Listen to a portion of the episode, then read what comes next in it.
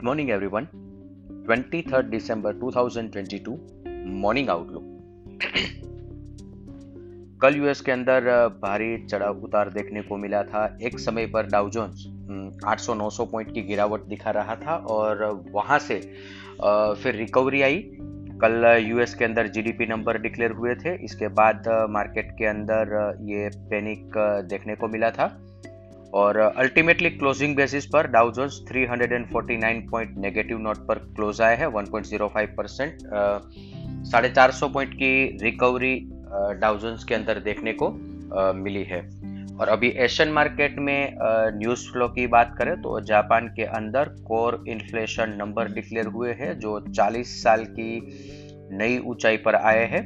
तो यहाँ से एक चाइना के अंदर नेगेटिव सेंटीमेंट प्रिवेल कर रहे हैं और अभी एशियन मार्केट नेगेटिव सेंटीमेंट पर ही ट्रेड कर रहे हैं, जहाँ पे Hang Seng 80 point negative point percent Nikkei 300 point negative one point eighteen percent वहाँ पे ये इन्फ्लेशन नंबर पर रिएक्शन देखने को मिल रहा है और S G X Nifty hundred point gap down opening का इंडिकेशन दे रहा है point fifty three percent other asset class देखें तो brent crude 82.42 USD INR 82.87, India 10-year bond yield 7.31, US 10-year bond yield 3.69, dollar index 104.35, gold 1801.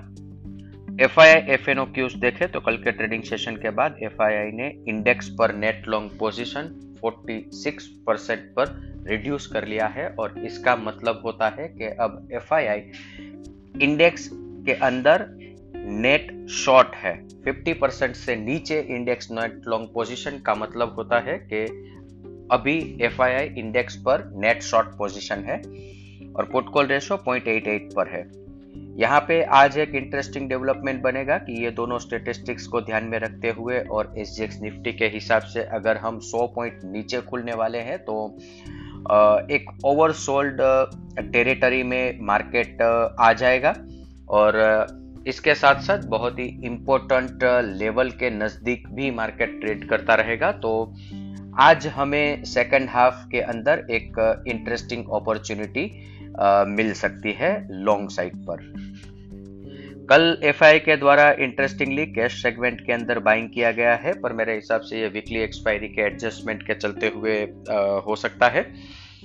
आ, इसके against में stock future भी by किए हैं पर इंडेक्स फ्यूचर सेल किए हैं इंडेक्स कॉल ऑप्शन बाय किए हैं और इंडेक्स पुट ऑप्शन सेल किए हैं।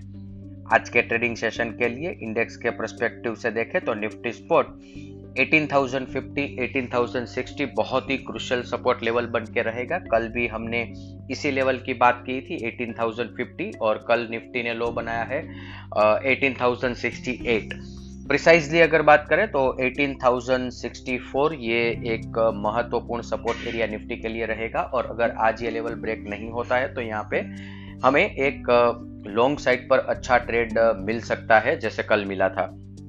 ऊपर की तरफ़। 18,000 टू 80 18,310 जो कि कल भी एक बड़े रेजिस्टेंस के तौर पर हमने अनुमान लगाया था और यही लेवल आज भी मार्केट के लिए एक बड़ा रेजिस्टेंस बन के रहेगा। बैंक निफ्टी की बात करें तो कल बैंक निफ्टी ने बहुत ही महत्वपूर्ण सॉरी परसों बैंक निफ्टी ने जो एक महत्वपूर्ण 43,000 का लेवल ब्रेक किया है इसके बाद सेलोन रैली मार्केट में पिछले दो ट्रेडिंग सेशन से देखने को मिल रहा है।